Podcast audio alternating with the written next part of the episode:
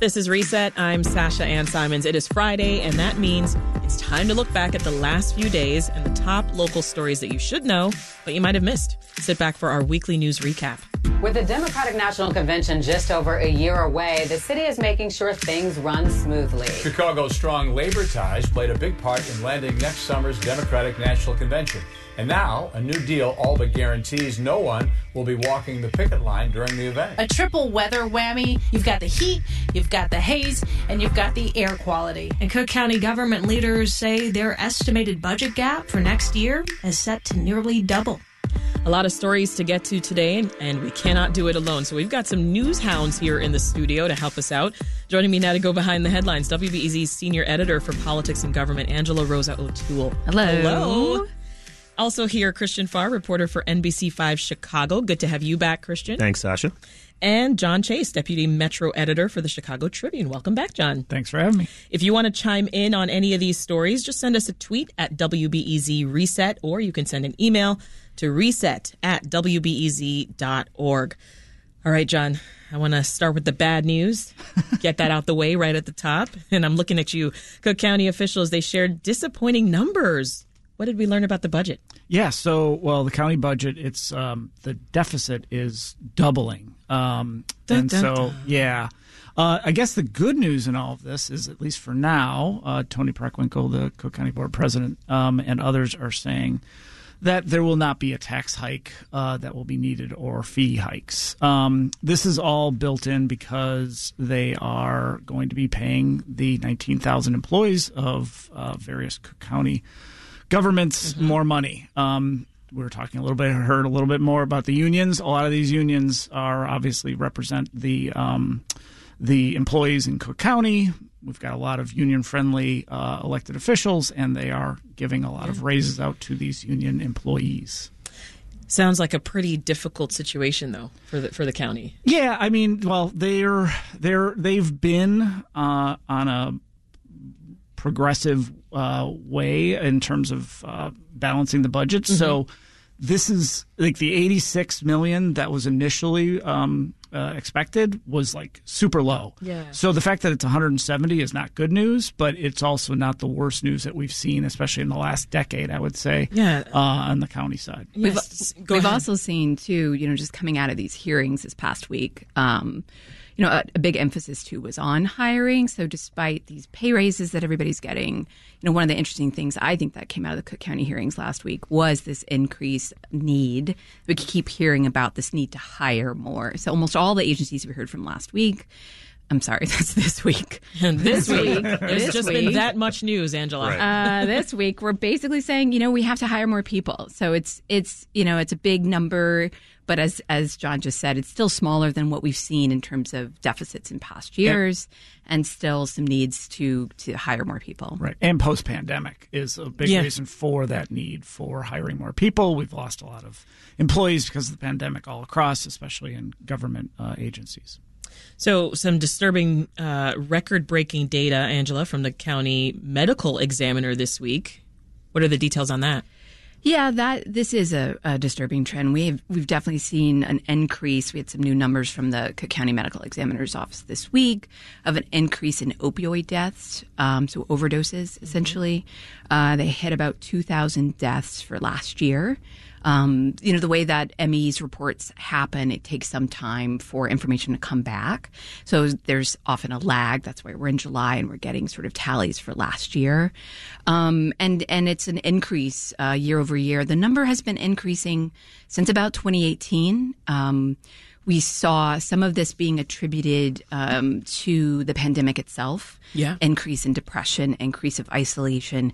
This is a nationwide trend. This isn't isolated to Cook County, we'll say. And it's fentanyl. That's that's the cause of the majority of these deaths, absolutely. Right? About ninety-one percent of the deaths that the county logged, they found evidence of fentanyl, uh, which is a very powerful drug, and a lot of um, drug users are seeing this pop up in heroin, for example. So mm-hmm. it's a way that street dealers can make a drug more powerful, yeah. but it has a, a highly increased risk for overdoses.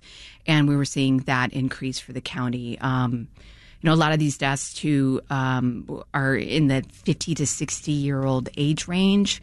And there's really? also a disproportionate number of black males um, dying of these overdoses as well. Hmm. Yeah, that's a huge problem. I've covered it on the West Side, and uh, there's a lot of activity to try and get test kits out there because fentanyl can take you out in a minute, mm-hmm. and people are taking drugs and don't even know that fentanyl's in it.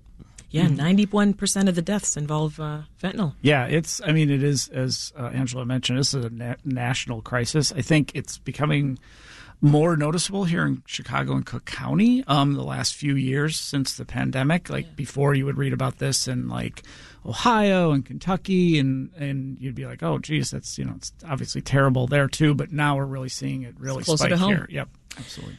Christian, we also had news this week that a, a retired Illinois National Guard member uh, has been charged with assaulting police during the January sixth riots. What are the details of that? Yeah, the F B I has identified, I believe, and if I'm going to mispronounce his name, I apologize, but William Breyerbrot, uh, and he lives in Sheridan, LaSalle County. And uh, he was there on January sixth, along with his brother, now has been charged with assaulting a Capitol police officer. Um, and I believe he was in a wheelchair. Uh, and so he they have video of him uh, breaking a window, reaching in, opening that door, confronting uh, Capitol Police, and then um, and then assaulting one of those police officers as well. Um, he was in the National Guard, but has been out for a, a period of time, uh, retired, I believe, back in Uh, twenty eighteen. Um, and one of the interesting things I think about the posts that were put out by him is he was saying all Obama cronies should be taken, tied to a stack, shot in the head, and adds, it's time for a revolution French style. Wow. Um, which is just interesting since the French Revolution was inspired by the American Revolution, but I don't know my history. Who, what do I know? Um, what do you know? What, you know, I, mm-hmm. what I find fascinating, Christian, is is the continued, here we are years later, and the continued arrest of individuals associated with this, you know, including in Illinois. We've gotten a number of arrests. Right. We've got convictions. And part of this is this facial recognition technology, being able to go and find people. I mean, I just think it's fascinating that the that the government, law enforcement, continues to track down individuals related to the riot, that we are now getting ready for a next election. Right. It just reminds happen. you of how many people were involved in that mm. thing. Right. And yeah. it hasn't and come how, off the headlines yet. And how televised and on social media it was that they get all the – pretty much everybody's picture was taken at some point. I mean, that's they the world we live in. They decided to go on the gram. Yeah. Right? Yeah. I mean, that's the world we live in. Right? There's cameras all over the place, so yep. you should expect to be captured on one of those cameras. So. Exactly. Yeah. This is Reset. I'm Sasha Ann Simons. We're going behind the headlines in the weekly news recap with the Chicago Tribune's John Chase, N B C five Chicago's Christian Farr, and W B E Z's Angela Rosa O'Toole.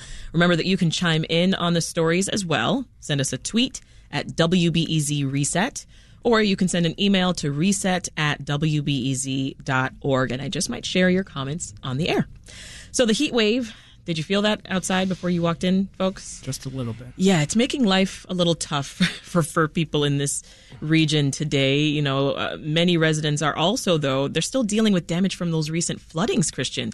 I know that you've been covering this and you've been talking to folks. What's the latest? Yeah, there was um, a tour that was done by FEMA, also the Illinois uh, Emergency Management Agency. And uh, Mayor Brandon Johnson was out the other day in uh, the Austin neighborhood where they had a significant amount of damage. Now, if you walk down the street, you really won't see anything. But a lot of this damage was in their basements, and people haven't even been able to live in their homes because they've lost water heaters. In some cases, they lost air conditioning. So you're living in a hot house during this during this heat wave. So he toured wow. the area with representatives from those agencies. And there's a process that you have to go through because I believe at this point nothing has yet been approved. But FEMA res, re, uh, representatives were there. Um, they said there's a, a process that they have to go through to look at that damage. Looks like a majority of that happened in Cicero, where they've been complaining um, that there needs to be something done with the Water Reclamation District. So that's a whole nother story that's kind of been going on with them uh, for weeks. And um, and we had a lot of rain, uh, you know, that that that weekend going we in, did. you know, that July fourth uh, weekend. That NASCAR it, weekend. NASCAR got held up uh, because of that. So, you know, people are living in their living rooms. Um, you know, people are living without the essentials to take care of yourself. And, you know, Austin is not a rich community. It's a poor community that, you know, is riddled by crime, uh, poverty, um, you know, lack of resources. Mm-hmm. And I know, you know, Mayor, Brand- uh, Mayor Brandon Johnson that's where he comes from, the West Side, and he's given a commitment to really help all those communities that have been underserved. So we'll see what happens if uh, we get some federal aid, because um, it's going to be individual aid. You'll have to apply for that, I believe, individually. So it won't be something that's blanketed. But, you know, mm. it's been nearly a month now and people are still living in these conditions. Goodness. Here's another housing story. Governor Pritzker signed the Home Illinois bill this week. It's aimed at reducing homelessness. I want to play a little bit of what he had to say at the bill's signing. Today we recommit ourselves with the force of this new law to a future where every Illinoisan, no matter what their circumstances were, has a safe place to call home. I found this interesting, Angela. It says that the goal of this bill is to achieve, quote, functional zero homelessness by twenty twenty-five. What does that mean? Hmm. Yeah, it, it, it's a lofty goal indeed, um, trying to equalize sort of the number of individuals who are homeless um, and comparable to what we can provide um, to to house them. And part of this, it, it um, stems from an executive order that the governor signed um, a few years ago, trying to bring together all these different agencies for a common goal of sort of attacking homelessness. It's, you know, it's a big, that's a big uh, uh, stretch. It's a stretch goal, if oh, yeah. you will. And when we're looking at, you know, like um, thousands of homeless individuals uh, on the streets every night, and um, we're you know, the governor through this um, through through this passage is codifying this sort of effort. And it's part of it is about how much money they're going to send toward homelessness. Um, so they've talked about um, the budget includes like three hundred fifty million dollars, for example, for homelessness mm. services, which is an increase of nearly ninety million dollars over the previous year. Mm-hmm. Um, and the things they're looking at doing is sort of what they call rapid rehousing services, quickly bringing people um, from shelters into um, more permanent spaces, and developing supportive housing units and long-term rental assistance, case management.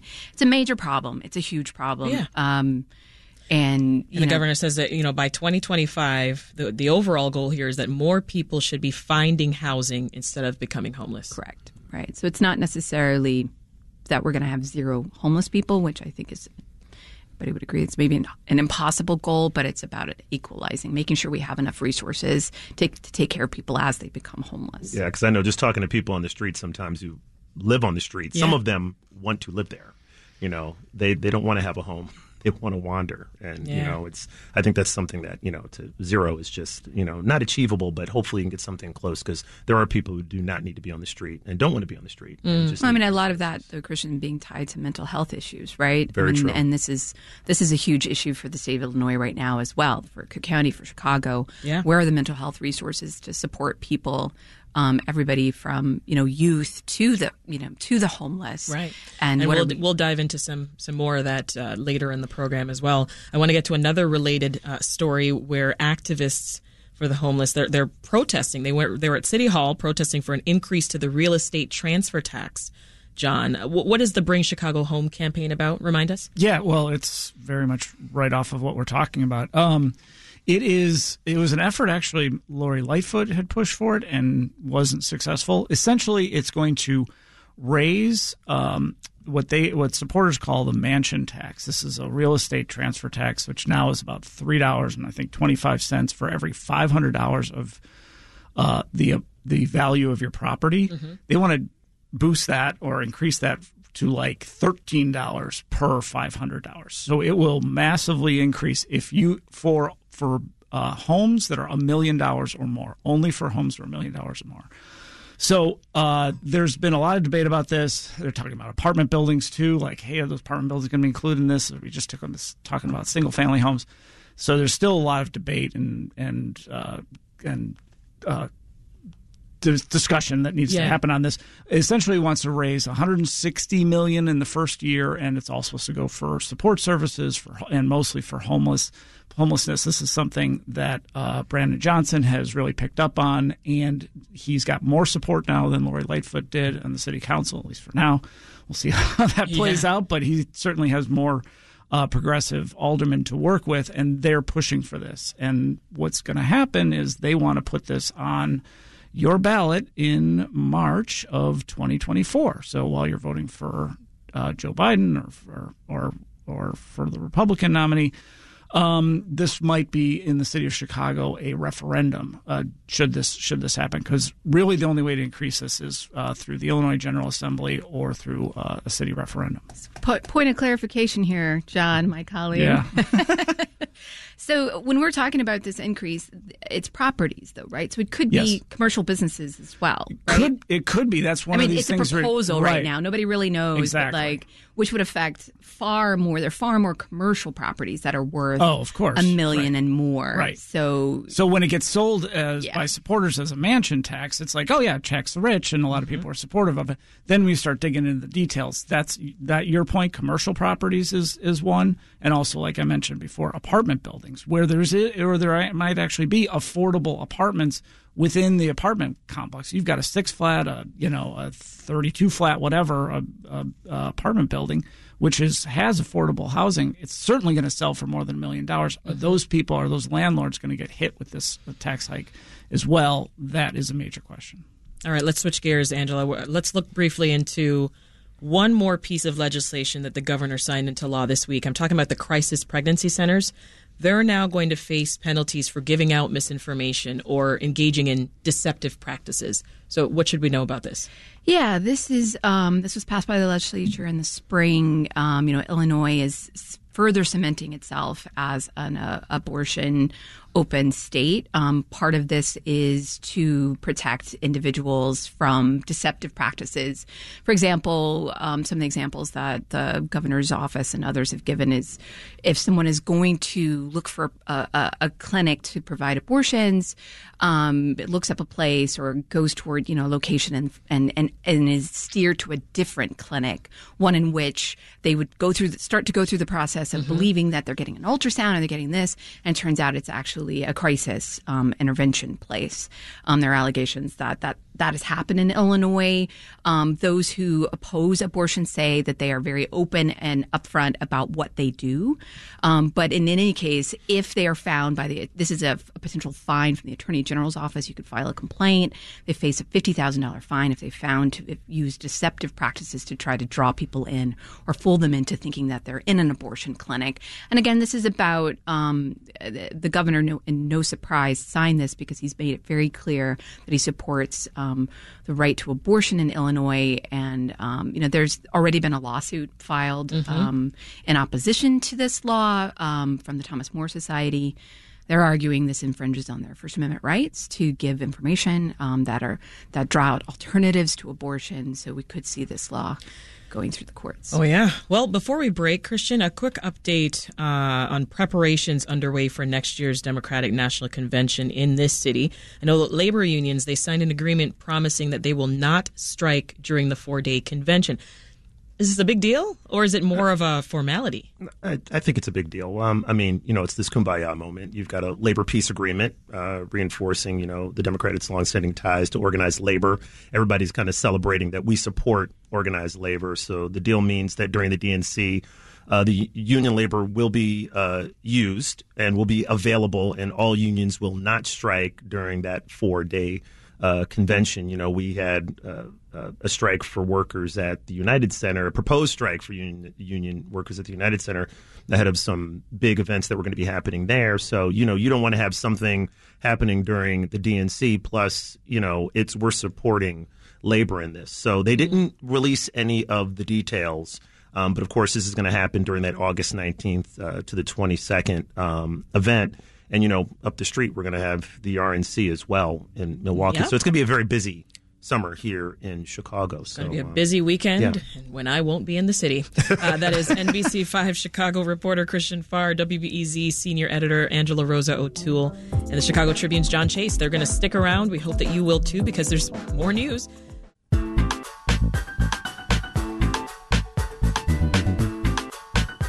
I'm Sasha Ann Simons, and we're back now with more Reset and more of our weekly news recap.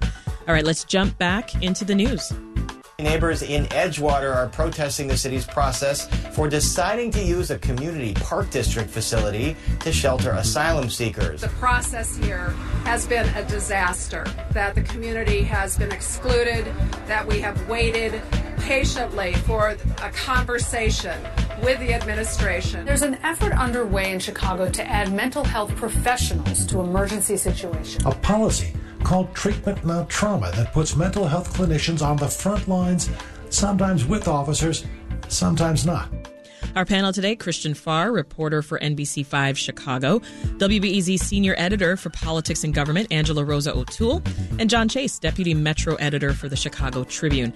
Now, remember, if you've got thoughts about the stories that we're covering today, send us a tweet. We're at W B E Z Reset. You can also send an email to reset at W B E Z dot org. And I just might share your comments on the air. All right, a pledge, a campaign pledge that Mayor Brandon Johnson made to reopen those mental health clinics and, and provide non-police responses to mental health emergencies. All of that got a lot of attention this week. Angela, can you fill us in? Yeah, it's a, it happened in a series. It happened in a series of hearings um, this week. Um, Mayor Brandon Johnson is certainly launching some of his, as you said, campaign promises, starting with Treatment Not Trauma. So it's a, it's a catchy name. It's about providing uh, mental health experts to respond to mental health crises instead of police. This is a part of Johnson's plan to try to remove some of not only the challenges that police are facing, trying to manage health crisis moments, but also widen the scope of who could respond, getting people who are professional responders to do this. It, we had some um, sort of subject matter hearings, if you will, on this um, idea earlier this week. And at it, one of the health department officials talked about the, you know, the number of calls that they've done a pilot program of, of teams of mental health professionals going out and responding to it. And that, um, that, that person, that staffer who was talking about it was talking about how I, I want to throw out a number, like a thousand calls that they responded to. Nobody was arrested and nobody was harmed. Mm-hmm. And they were talking about this as evidence that this kind of programming works. Ultimately, I, I also remember the staffer talking about, hey, this isn't my decision. However, this has to be the administration and and police's decision about how to go forward with a program like this. But um, sort of talked about the benefits as they see it of a program like this expanding across the city as a part of Johnson's efforts to address mental health Um, needs. Mm-hmm. Um, you know, the clinics is a big part of it um, as well. But the focus this uh, this past week was definitely on these sort of crisis teams. Well, uh, Northwestern University physician Eric Reinhart was on Reset this week. He was talking about the, the Treatment Not Trauma Community Safety Ordinance. Here's a little bit of what he had to say. Somebody who calls for help should be able to get the kind of help that they need. They did not need an armed police response. They needed somebody who could respond to somebody in a mental health crisis, de-escalate the situation, somebody who is trusted, not somebody who you open a door and find they have a gun drawn and you feel threatened by them. That's not helpful in these scenarios.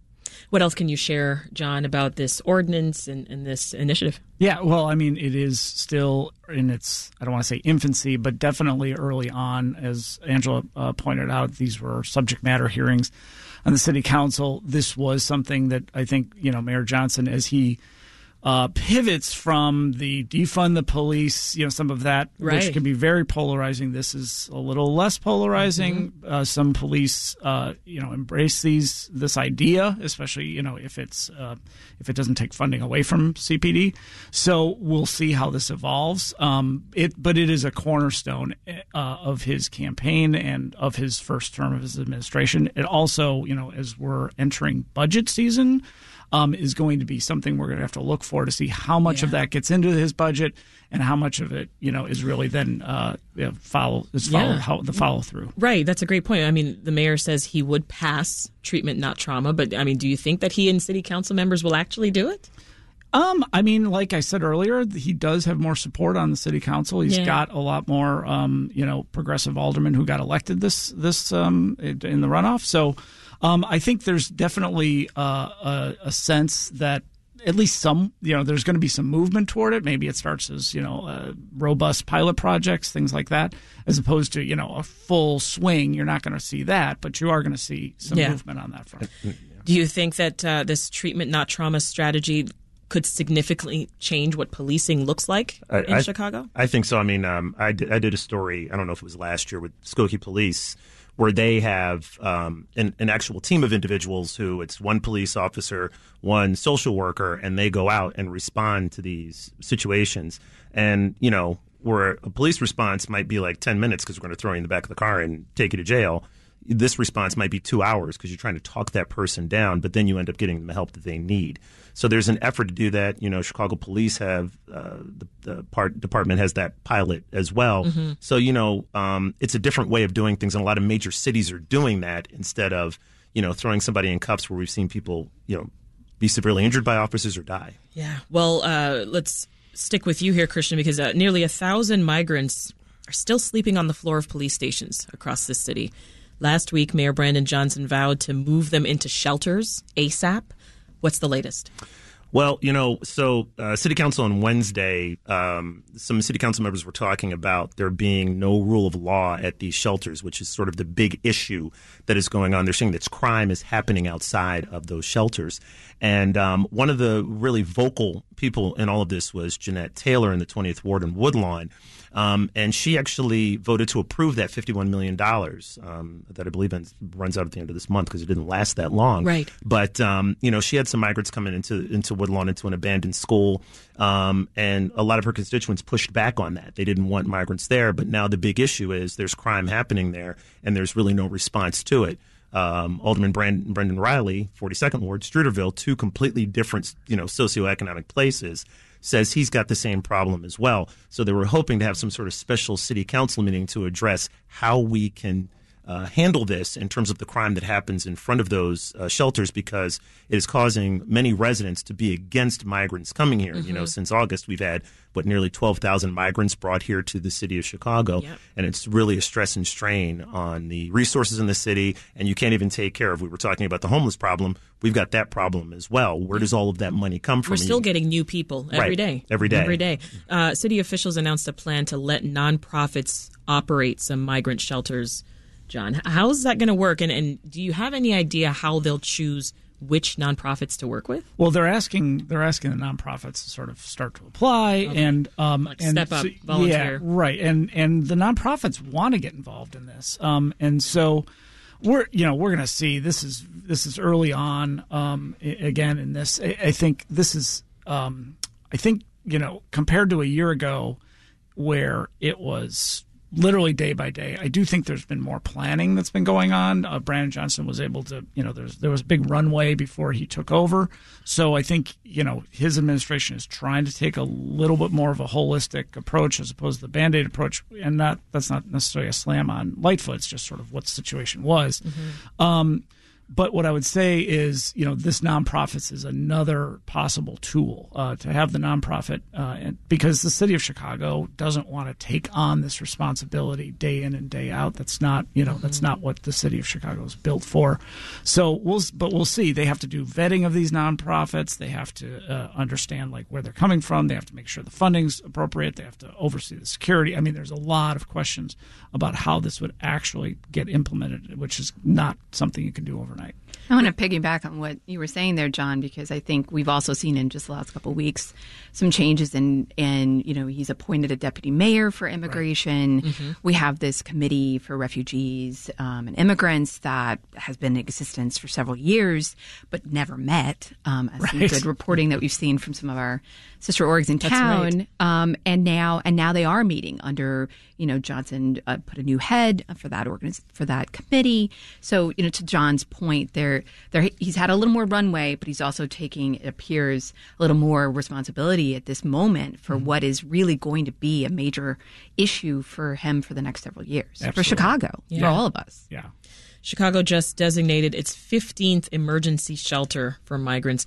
What can you tell us, Angela, about this Rogers Park Motel and, and how the surrounding community is responding to that? Yeah, so this is uh, it's a Super eight. Uh, over on Sheridan Road. Um, they can house, you know, a few hundred arrivals in the coming weeks. It's um, becoming a, a migrant shelter. Al- Alderman Haddon, uh, the forty-ninth, is, uh, is supportive of this. Um, they've got private rooms, individual bathrooms.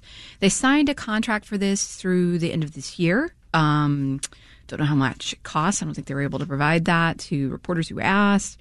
But it's a part of, as you were, you know, as we're discussing, this expansion of, of sites to house migrants. Mm-hmm. When we're looking at, um, you know, more near, as Christian said, nearly twelve thousand migrants have arrived since last year.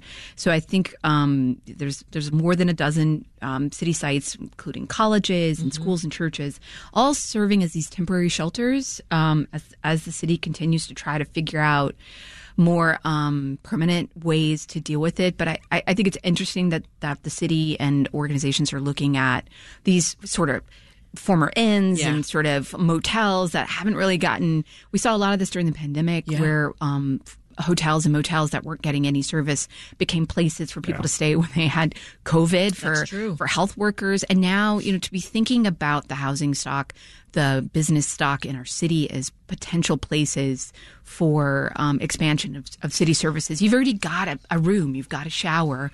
Um, you know, so it seems like this is a, a smart way, at it's, least in the interim, yeah, to, to place. Definitely seems like a good uh, temporary solution. Uh, in nearby Edgewater, residents yesterday were protesting the city's decision to use the Broadway Armory as another temporary shelter. In large part, they said that because the building hosts community programs and uh, a summer day camp and a senior center, all of which, you know, would either have to be suspended or moved. Uh, we're just we're seeing a theme here. Christian, I know you talked with activists who protested outside of the Office of Emergency Management.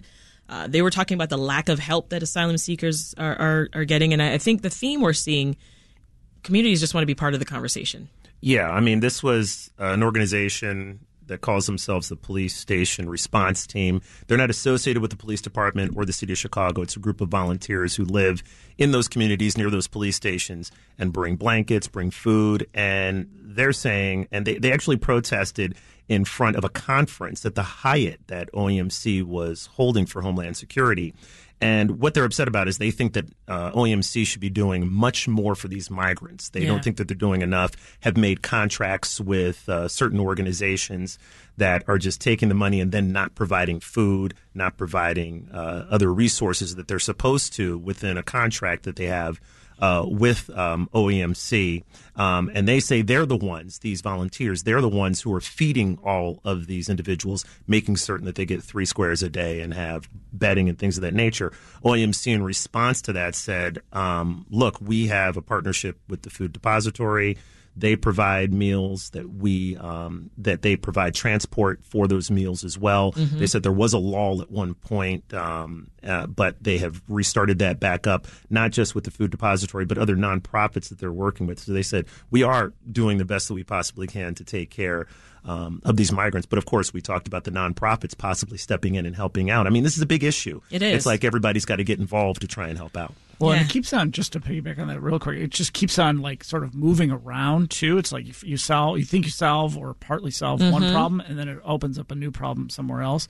The, you know, the Broadway um, Armory issue was, you know, it, it happens, what, a month and a half after uh, Wright Junior College, you know, where that was a controversial thing. Okay, let's let's put migrants here. This will be a good place. And now, and then a lot of people in that neighborhood were opposed to that. That's right. And now you're you're looking at it, the Broadway Armory, and it just keeps on moving. Well, I wanted to chat with you about it. I mean, because to your point, as the city is trying to cope with this influx of migrants, we're seeing a lot of communities with this NIMBY, not yeah. in my backyard attitude. Um, alders, some of them are they're calling for a special meeting about the housing strategy. What can you share on that, John? Yeah. Well, I mean, they're. Yeah, I think the NIMBY issue is something you're going to keep seeing. Okay. Um, no solution for that? No, no. They'll. I think to your point about like wanting communities wanting to be heard, this is aldermen wanting to be heard. This is this is all, you know, and as the mayor and the alderman who, you know, he's getting along with better than than Lori Lightfoot did.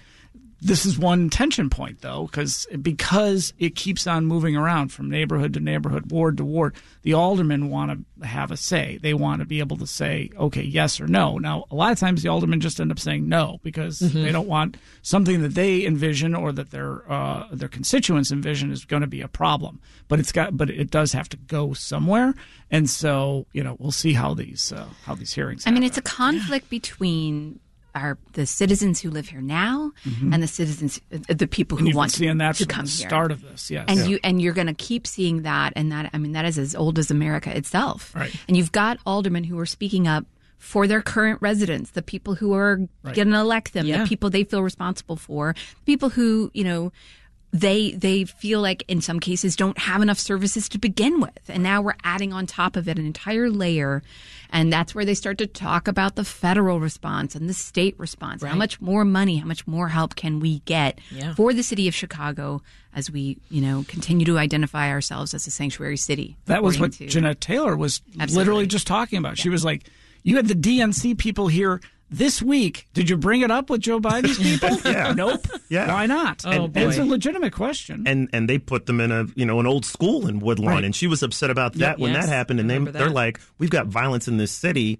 Young people are a, a part of that. Especially, you got young black men, young black women who are impacted by that. They're looking for community centers, and those schools, those schools that you know Rahm Emanuel shut down, could have been community centers, but now you are putting migrants in there, and that's upsetting people in the community. This has too. everybody fired up, and believe it or not, there is more news for us to get to, so we're going to be right back with the Chicago Tribune's John Chase, N B C five Chicago reporter Christian Farr, and W B E Z senior editor Angela Rosa O'Toole.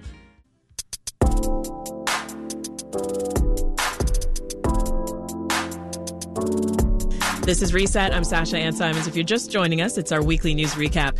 We've been getting updates about efforts to help asylum seekers of still arriving here in Chicago, but there's much more news to cover. With me are three world-class local journalists, Christian Farr, reporter for N B C five Chicago, W B E Z senior editor for politics and government, Angela Rosa O'Toole, and John Chase, deputy metro editor for the Chicago Tribune.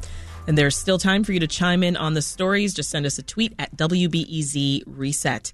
All right, the allegations and lawsuits against Northwestern University and its athletics program, they keep coming, John. What's the latest? Yeah, they do keep coming. Um, so we have, obviously, most of the focus has been on the football team, and um, that's been significant. There's, I think, four lawsuits that are related to the football team. Um, and I think the hazing, five now. Is it five? Uh, I, yeah, I've I spoke to a couple of attorneys on the show yesterday. It's tough to keep up. It's it tough to keep up. Well, they gave us the breaking news here on Reset right. that they had oh, okay. just uh, worked on the, the fifth filing. Got it. Okay, well, there you go. News news I can use. Yes. um, and now but we do have something that's related to the, now the volleyball team. So this is expanding to a cultural issue uh, within the athletic department at Northwestern. Um, in this case, it's a volleyball player. She identifies herself as Jane Doe, and she said she was physically harmed to the point of requiring medical attention during a hazing incident in early two thousand twenty-one.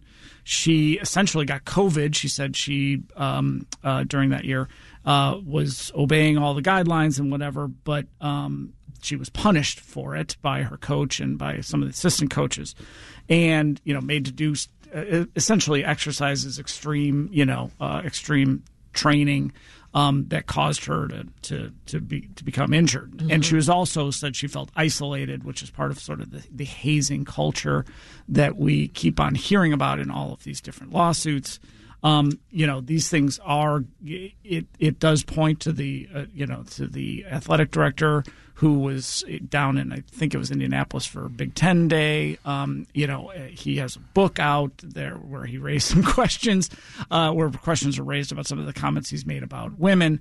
So a lot of the focus has been on him. Um, and so we'll see how, you know, he still has gotten the support of the president. So, but uh, we will see sort of uh, yeah, what this, his this situation story is. Just keeps yeah. on, keeps on going. What's what's the latest, Christian, on how it's going to impact Northwestern's plans to build a new stadium? I mean, it, it's that's still a thing. I mean, it's still a thing, but now you're getting a whole lot of pushback. And so, in Wilmette, you have the village board um, that's going to come up on a vote uh, about objecting to Ryan Field. And of course, if you know the geography up there, Wilmette's right on the border of Evanston, so you've got a lot of Wilmette residents who are pretty much upset Um, that this is going to go forward because um, they're used to just having football games. Um, and, of course, that's, what, nine mm-hmm. football games that happen. And so nothing else really happens at the stadium.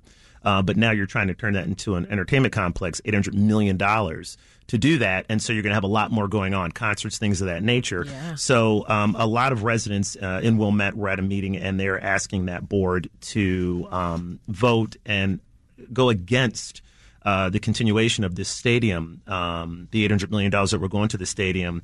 And um, they, uh, the village board says they understand the concerns. They're going to bring it up. Um, and it's, they're going to vote next month. They're going right? to vote next month. They're in conversations with Evanston's mayor, Daniel Biss. They're also talking to the alder people there as well. So, you know, this just goes along with some faculty members who, right after that hazing and, and the firing of the head coach, um, Uh, came out, they said, halt the stadium as well. And then that added even more faculty members to that as well. So, you know, I don't know if we're going to be seeing that stadium coming in anytime soon now that they're dealing with not just hazing with the football team, but you got baseball, you've got uh, field hot women's field hockey, you got lacrosse, volleyball. volleyball. There was hazing, I believe, with cheerleading prior to that. There's a history going on there, and it's got to be addressed. And how much more fallout are you going to have? And you're putting all this effort into bringing in a new stadium. You know, people say you got to clean up your own house first before you move on and do uh, something like that. That's a good way to put it. Uh, let's turn to something different, Angela. New allegations against a Chicago Park District lifeguard that resulted in his firing. Uh, this is a story from our colleague, Dan Mehalopoulos. He's been keeping close eyes on this department, as we know, for the past couple of years. So what did he learn about this latest lifeguard firing? Yeah, uh, this came out of an Inspector General report that we learned that this uh, lifeguard had actually already been fired for allegedly inappropriately touching a girl who was participating in a parks program. The investigators for the Park District found photos of one of the alleged incidents showing the lifeguard sort of grappling with the victim, trying to throw her into the water, and she, you know, spoke out and said it made her uncomfortable. So they investigated, and uh, the lifeguard was terminated from employment. What what I think is interesting about this, however, is that when the Park District was is supposed to be, you know, training individuals, we, you know, Dan mm-hmm. Mehalopoulos, as you mentioned, did an, an incredible investigation into Um, wrongdoing at the district that yeah. resulted in uh, charges being filed, a conviction being um, obtained against a lifeguard who abused. So here we are a couple years later, you know, the, there's been a turnaround for the administration there.